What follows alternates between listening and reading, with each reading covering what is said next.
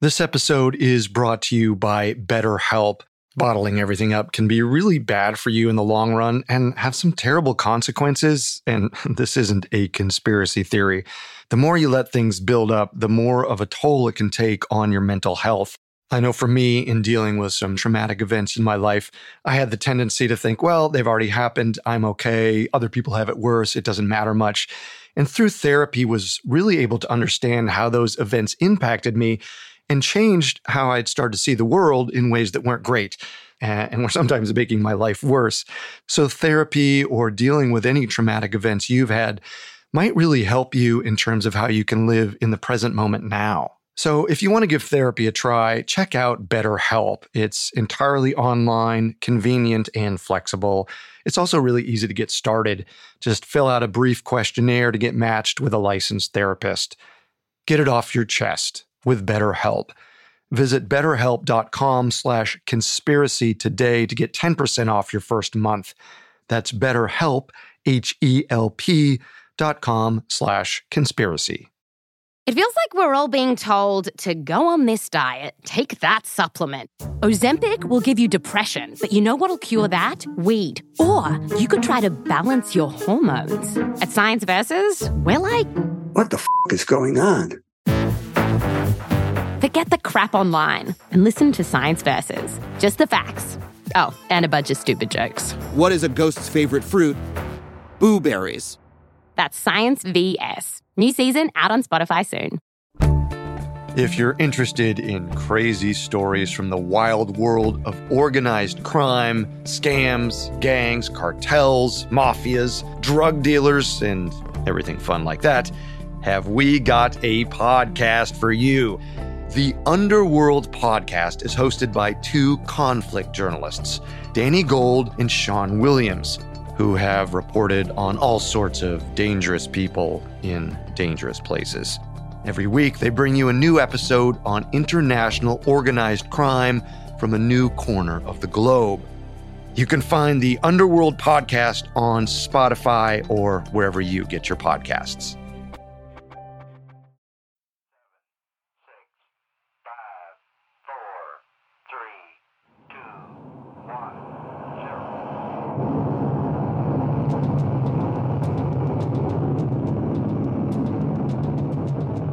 Once the rockets are up, who cares where they come down? That's not my department, says Wernher von Braun.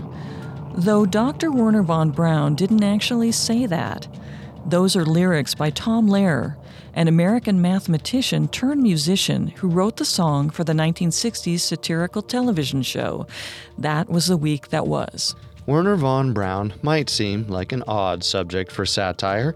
He was, and still is, considered one of the most influential scientists of the twentieth century.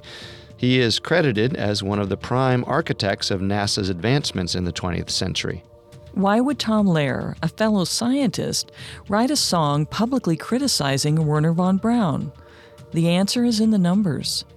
one eight five zero six eight. Wernher von Braun's member number for Adolf Hitler's S S. Although he spent most of his life living in America, Wernher von Braun was born in Germany and developed weapons for the Nazis during World War Two.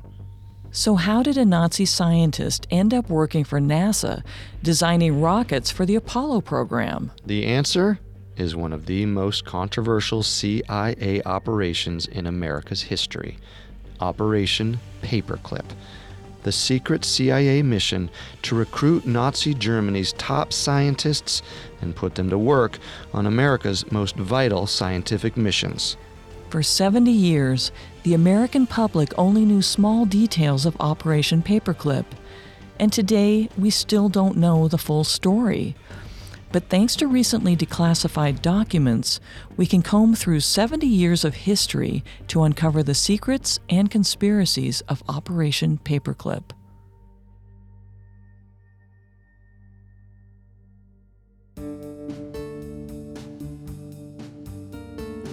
Welcome to Conspiracy Theories, the podcast where we dig into the complicated stories behind the world's most controversial events and search for the truth. If you want to listen to previous episodes, you can find them on your favorite podcast directory or on our website, parcast dot com. And if you enjoy the show, don't forget to subscribe and leave a five-star review. It seems simple, but it really helps us. I'm Carter Roy. I'm Molly Brandenburg. And neither of us are conspiracy theorists. But we are open-minded, skeptical, and curious. Don't get us wrong. Sometimes the official version is the truth. But sometimes it's not. Today we're talking about Operation Paperclip, a covert U S operation that dates back to the end of the Second World War. The operation was never a complete secret, but we've only recently been given a glimpse at the extent to which U S operatives worked with known Nazi scientists to export Germany's best and brightest minds to the United States. Today, the story of what we know about Operation Paperclip is overshadowed by the question, who knew? How much did they know? And when did they know it? And most importantly, would they have done anything to stop it if they could? This week, we're looking at the official story of Operation Paperclip. Even though it feels like a government conspiracy, everything we're covering today is widely considered to be true. Next episode, we will cover the main conspiracies. Did the U S government know that Nazi war criminals were among those recruited and given a life in America through Operation Paperclip? Wernher von Braun was a member of the Nazi Party. Were his early breakthroughs based on research acquired through Nazi war crimes? And were the men tasked with recruiting these scientists part of a broader global plan to control the evolution of science in the twentieth century? But first, the official story. To fully explore the impact of Operation Paperclip, it's important to have a grasp of the historical context that led to it. As a Cold War operation, Paperclip's broad purpose was preventing the Soviet Union from gaining advancement over the U S in key scientific fields, aerospace being chief among them. Operation Paperclip's long existence is directly tied to the space race between the United States and the U S S R. But Paperclip, or Operation Overcast as it was originally called, had another, shorter-term goal when it was initially established by the Joint Chiefs of Staff. Overcast was launched in part with the aim of using German scientific advancements to end the war in Japan. Ironically, it was the Nazis themselves who gave the Allied powers the idea to recruit the best minds of Nazi Germany. Throughout World War Two, Germany had tried and failed to effectively invade and conquer the U S S R. After a number of failed campaigns and millions of German casualties, the German High Command realized that not only did it not have the manpower to launch another assault on Russia, it also didn't have adequate resources to defend itself against a likely Russian counter-invasion. They needed their best minds at work, designing new defense technologies that could hold off a potential attack from the Russians. Hitler was known to be distrustful of intellectuals who didn't share his rigid ideology. Though the Nazi regime employed a great number of scientists in developing weapons for the war or overseeing experimental research, an even greater number of scientific professionals were unable to find work during the war due to contradictory politics. As a result, many of Germany's top scientists were assigned to menial duties during the first part of World War Two in the late nineteen thirties. Highly trained engineers found themselves driving supply trucks.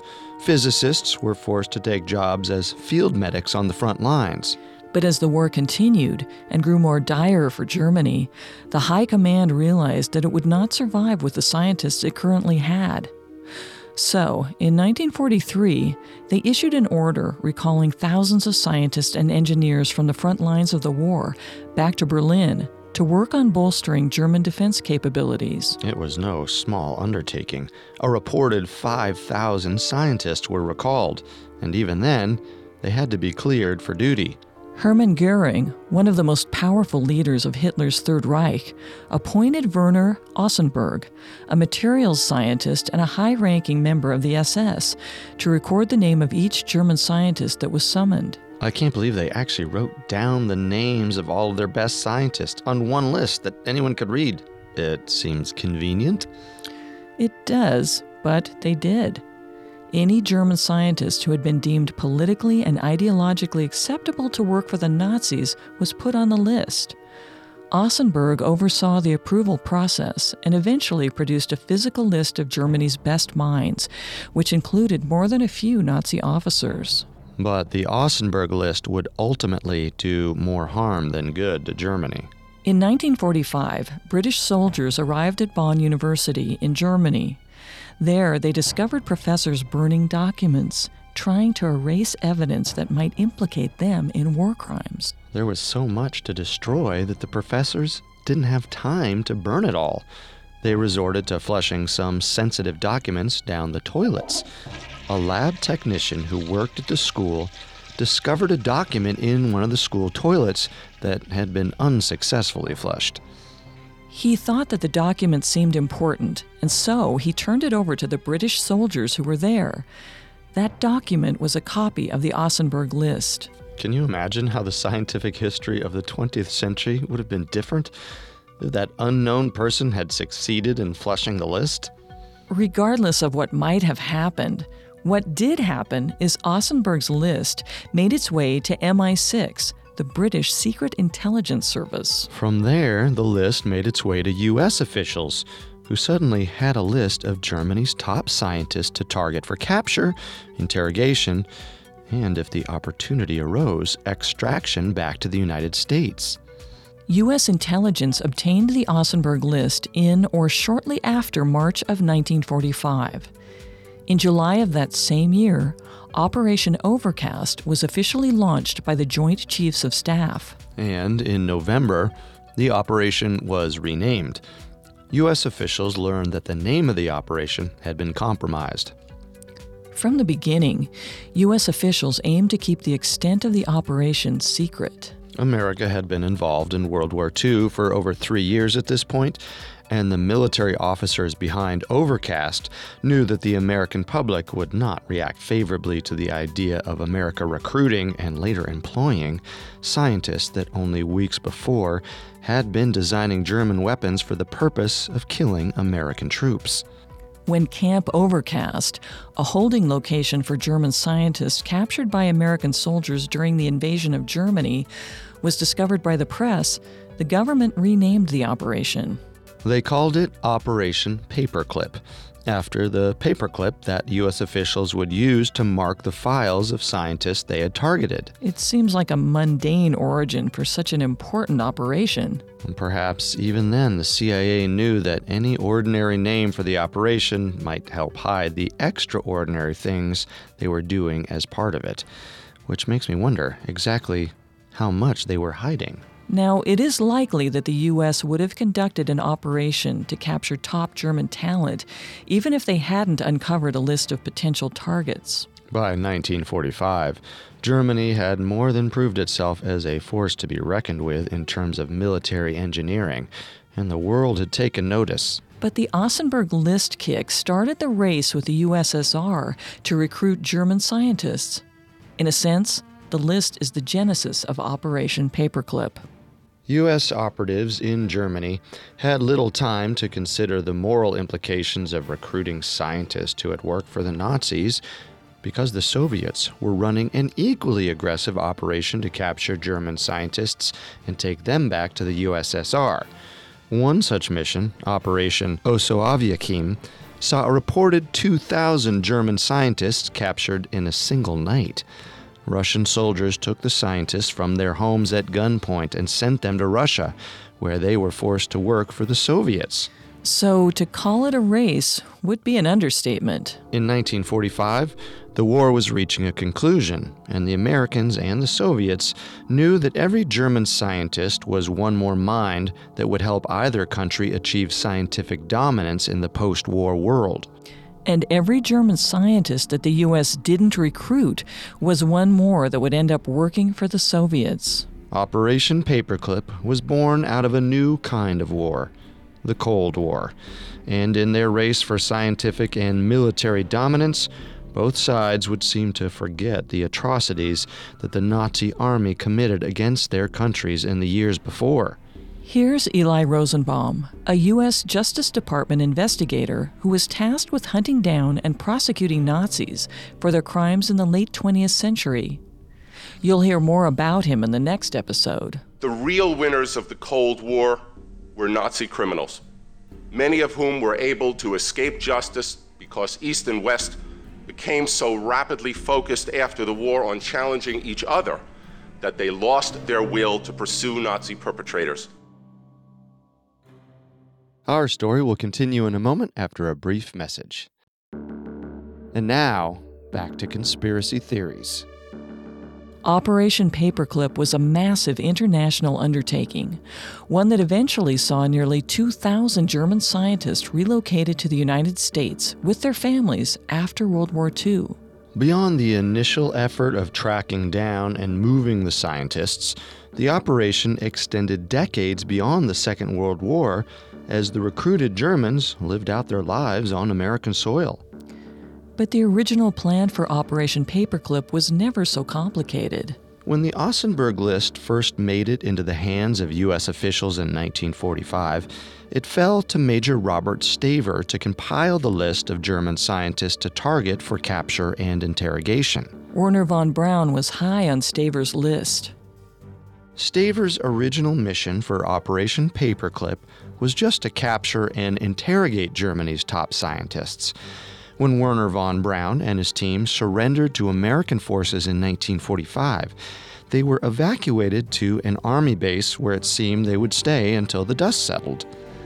But when Staver learned the extent of Germany's scientific advancement and that Germany had shared much of its research with Japan, Staver sent a report to the Pentagon urging, quote, the evacuation of German scientists and their families, end quote. Major Staver's argument was based on two main points.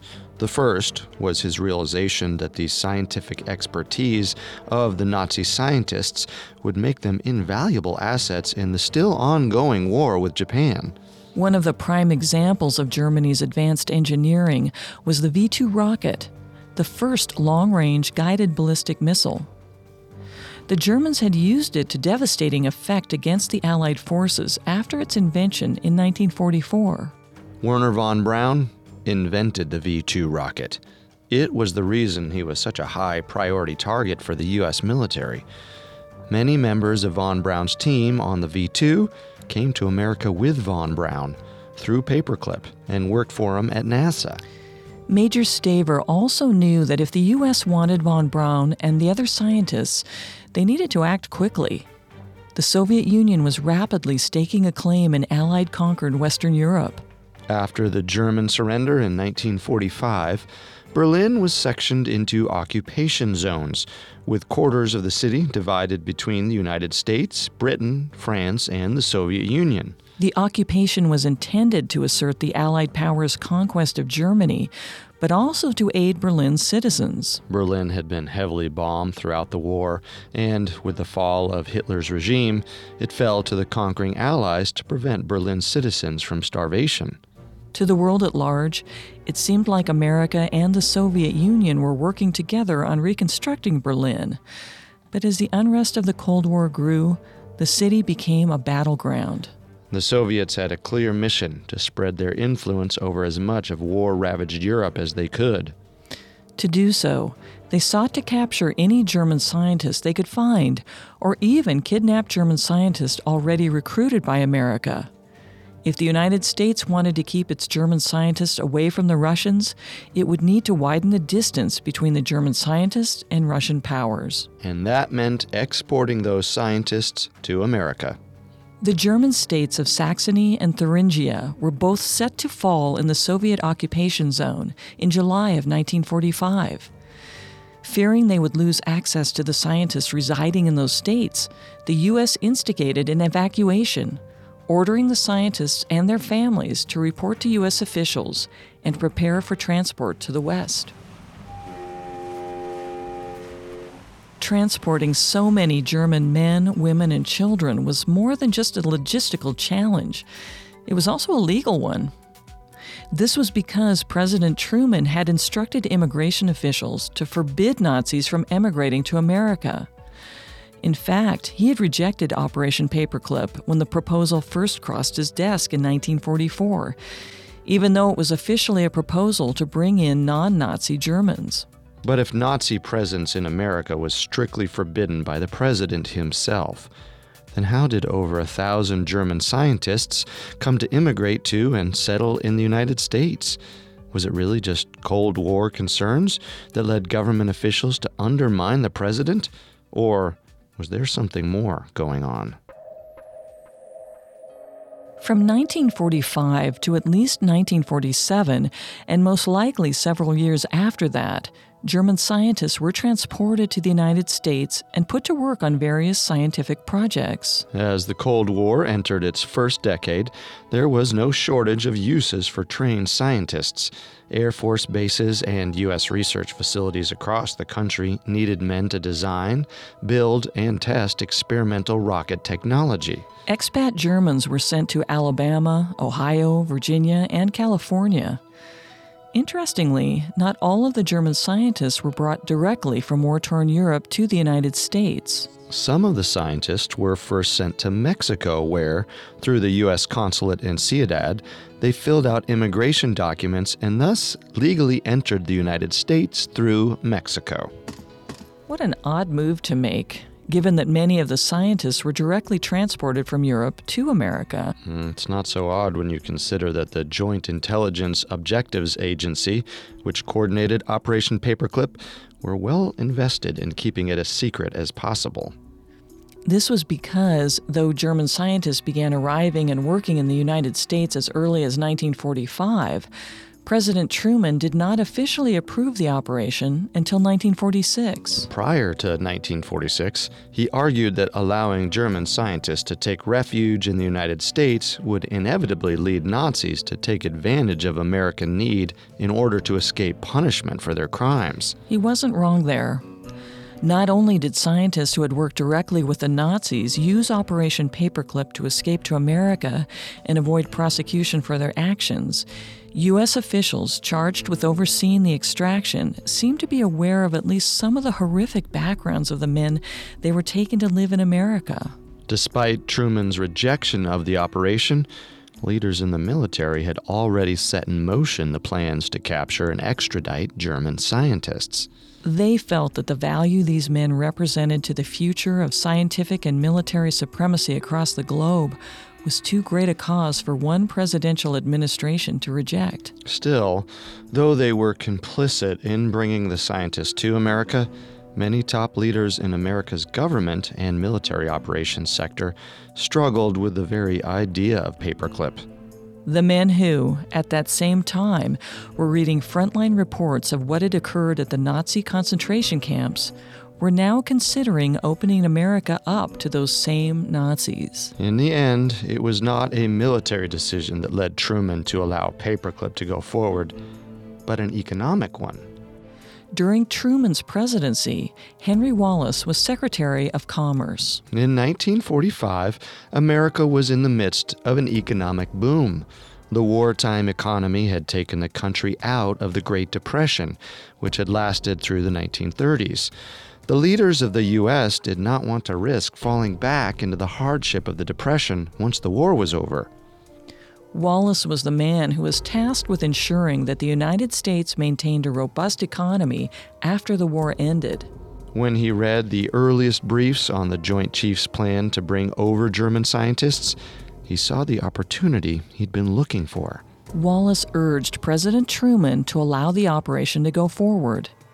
His reasoning was that the scientific fields that would develop with the help of the Germans would create millions of jobs for Americans seeking work.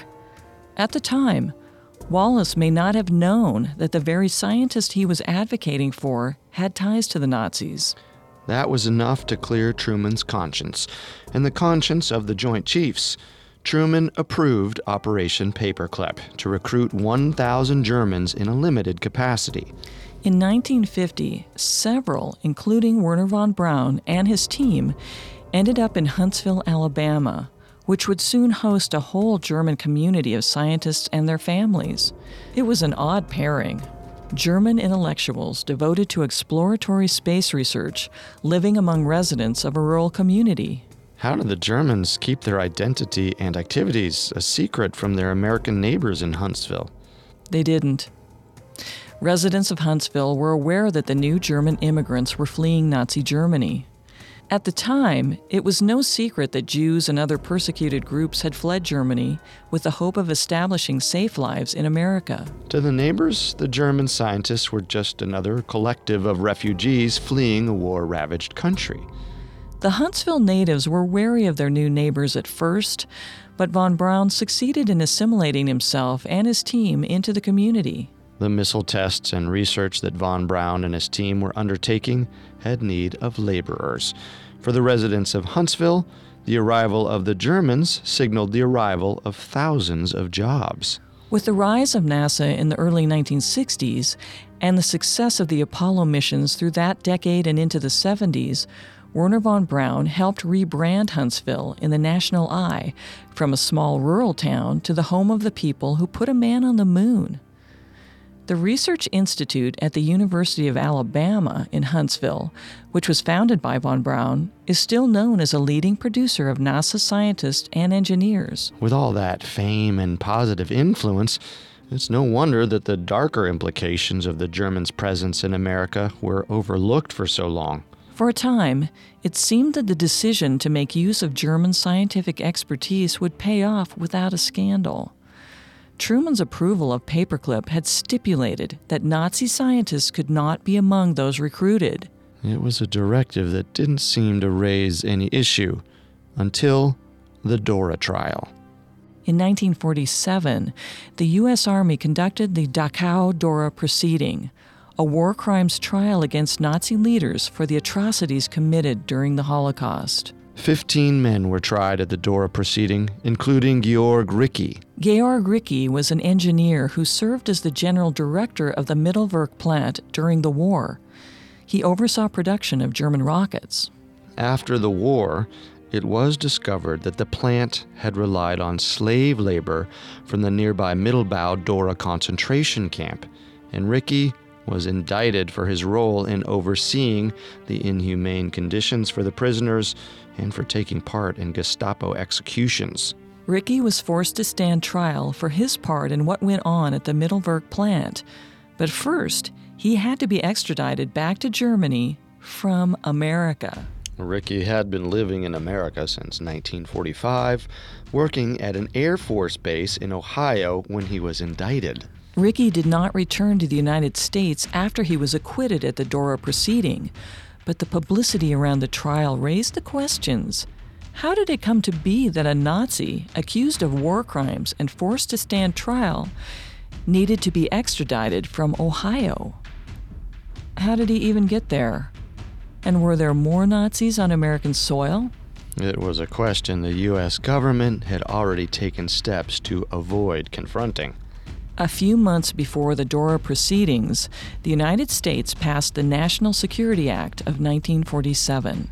It was a major overhaul of America's intelligence and military organizations, and of all the changes it brought about, perhaps none was more influential on America's global standing in the second half of the twentieth century than the establishment of the Central Intelligence Agency.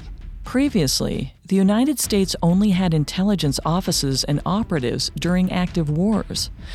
The C I A was the United States' first peacetime intelligence agency, established partly in response to the growing threat of the Soviet Union. Unlike the Federal Bureau of Investigation, it has no law enforcement mandate. It is authorized to carry out covert operations at the behest of the president. And most importantly for Operation Paperclip, it was largely exempt from having to disclose any intelligence on current operations. Meaning that suddenly any intel the government had on Operation Paperclip could be considered classified and was held back from the public. The publicity around Ricci and the Dora trials had begun to focus on other known German scientists working for the American government. Wernher von Braun was among those who was mentioned. But then, with the establishment of the C I A, it became difficult to publicly access any records on Wernher von Braun. His work as a government employee allowed the U S to classify anything they wanted about him. Who knows how the space race would have turned out if Wernher von Braun, its chief scientific contributor, was publicly put on trial for association with the Nazis. What we do know is that von Braun and many of his fellow paperclip scientists contributed directly to the U S mission to the moon. But space technology wasn't the only field where German science helped America advance. The C I A and the United States government employed the scientists brought over through Operation Paperclip on a range of experiments, but some of these crossed the line of scientific ethics. Our story will continue in a moment after the break. Now, the story continues. As we've said, over a thousand scientists and their families were moved to America as a part of Operation Paperclip after World War Two. And while we don't have time to look into all of the advancements made with the help of those scientists, we can take a look at the most significant. The most famous, and likely most influential, German scientist to be taken to the U S after World War Two was Wernher von Braun.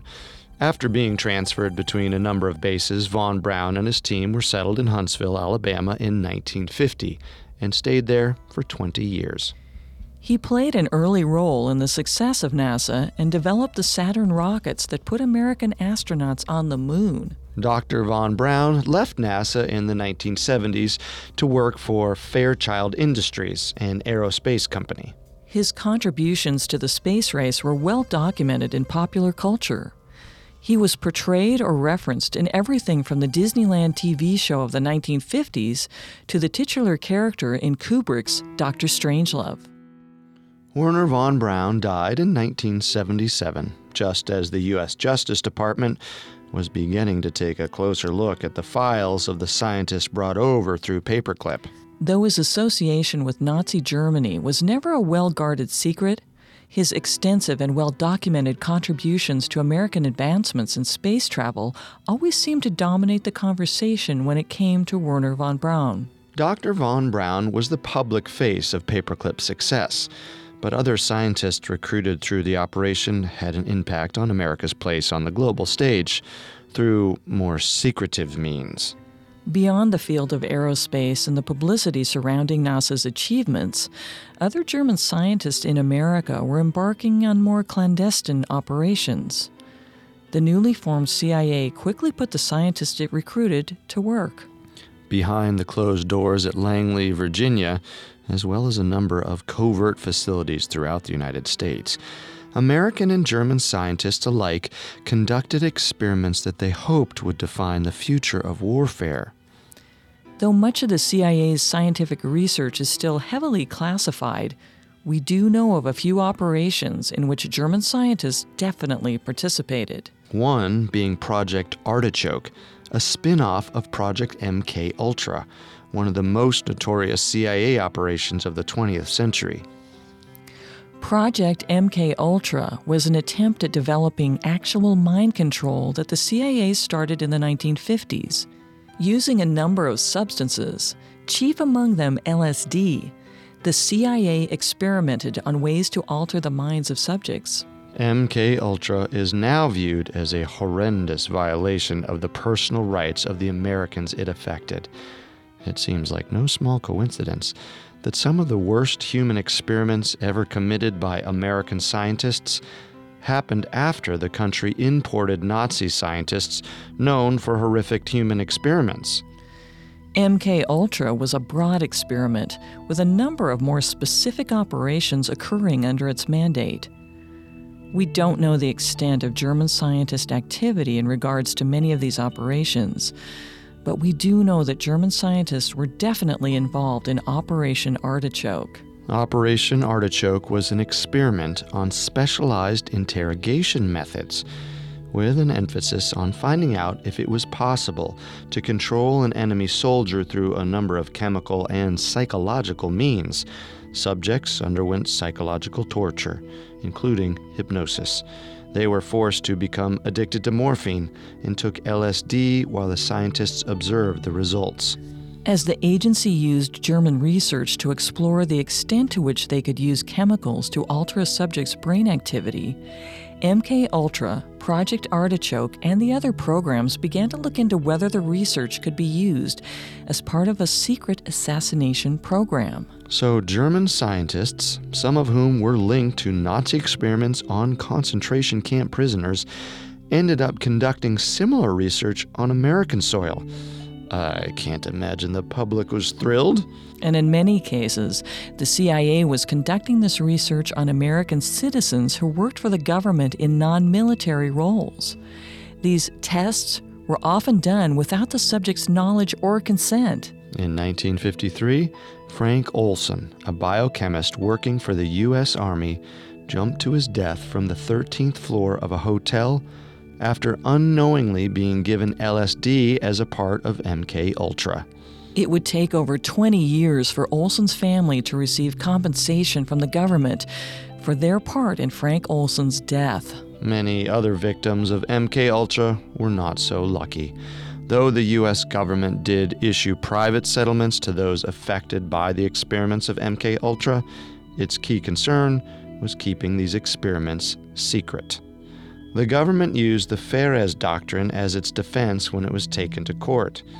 The Feres Doctrine held that members of the armed forces could not sue the government for damages that were inflicted as part of their service, even if they were performing a service by unknowingly acting as test subjects for Army scientists.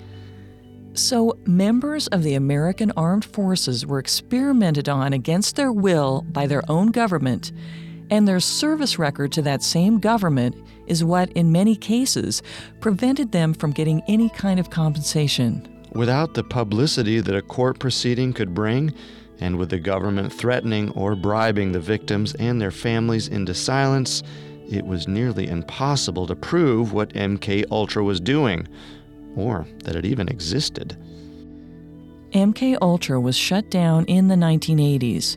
However, given that the C I A destroyed most of its records on the program prior to it being revealed to the public, we may never know how many people were unwittingly experimented on. Or how many deaths occurred due to the research conducted by former Nazi scientists.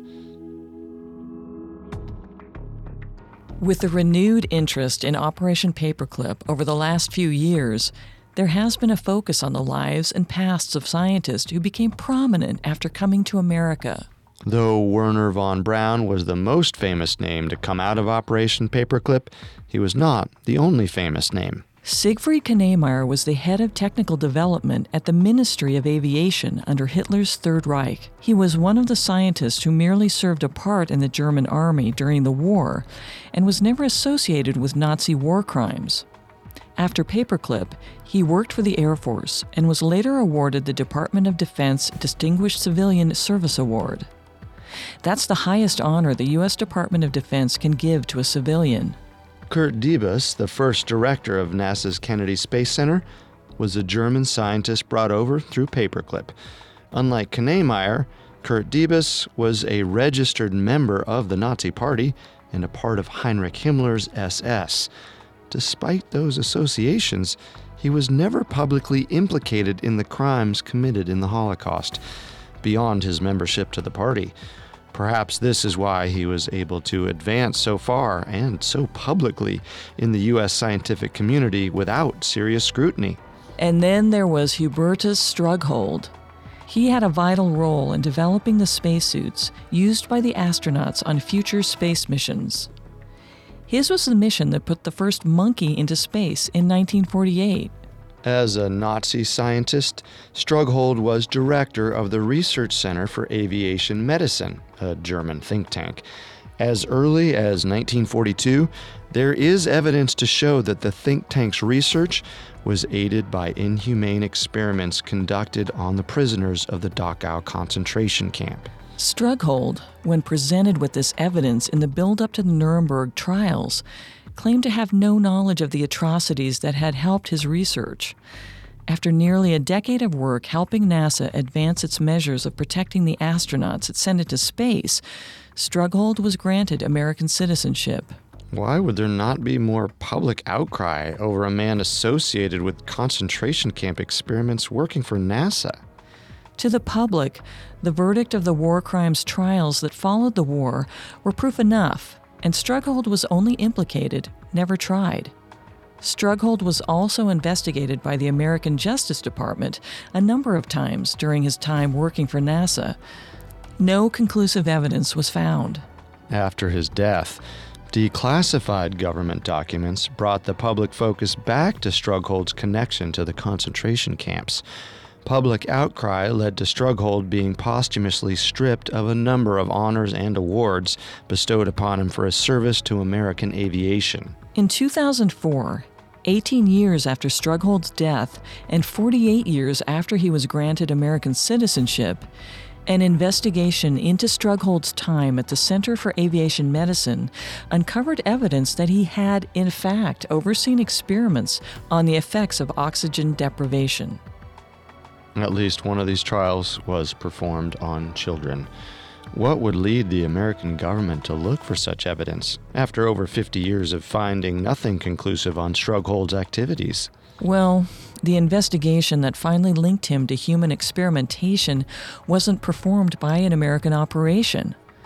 This two thousand four investigation was conducted by the Historical Committee for German Air and Space Science, a German operation. Oh. Well, Strughold's case begs the question, did the American government really not know about his past, as they claimed? Or was the scientific potential of someone like him great enough to justify overlooking his past crimes? As German science made America a leader of twentieth century industry, how hard were they trying to monitor the backgrounds of the scientists they employed? So what was the real fallout from Operation Paperclip? Well, in the years that followed World War Two, a number of German scientists living in the United States saw their past association with Nazi activities catch up with them. Like Georg Ricci, who was one of the only captured scientists to actually stand trial for crimes related to Nazi activities. As the years went on and German scientists gained recognition for their advancement, their own controversial past became public. Given Operation Paperclip's expansive impact on American history. Not to mention the fact that it predates the Central Intelligence Agency itself. It's no wonder there's a number of conspiracies surrounding it. Thanks to decades of C I A classification, there's so much we don't know about the motivations behind Paperclip. Here are the main theories we'll be exploring next time. Conspiracy theory number one. U S officials were well aware that they were hiring current and former Nazis to come work in America, and in fact, sought out Nazi scientists due to the expertise they gained conducting heinous experiments during the Holocaust. This is one of the easier to propose and more difficult to prove theories. The second conspiracy theory surrounds Wernher von Braun, the man who you know is responsible for much of America's gains in rocket science during the twentieth century. Was Wernher von Braun guilty of Nazi war crimes? And if he was, was the moon landing, arguably the peak of American scientific advancement, conducted on the foundation of inhumane Nazi research? And finally, the most out there and disturbing theory to come out of Paperclip. Theory number three. The space race was never a competition between the warring superpowers of the United States and the Soviet Union. Instead, it was a global effort orchestrated by a cabal of prominent, influential leaders to guide mankind's scientific progress in a specific direction. Hmm, that's a lot to unpack. And we'll discuss all these theories and more in the next episode.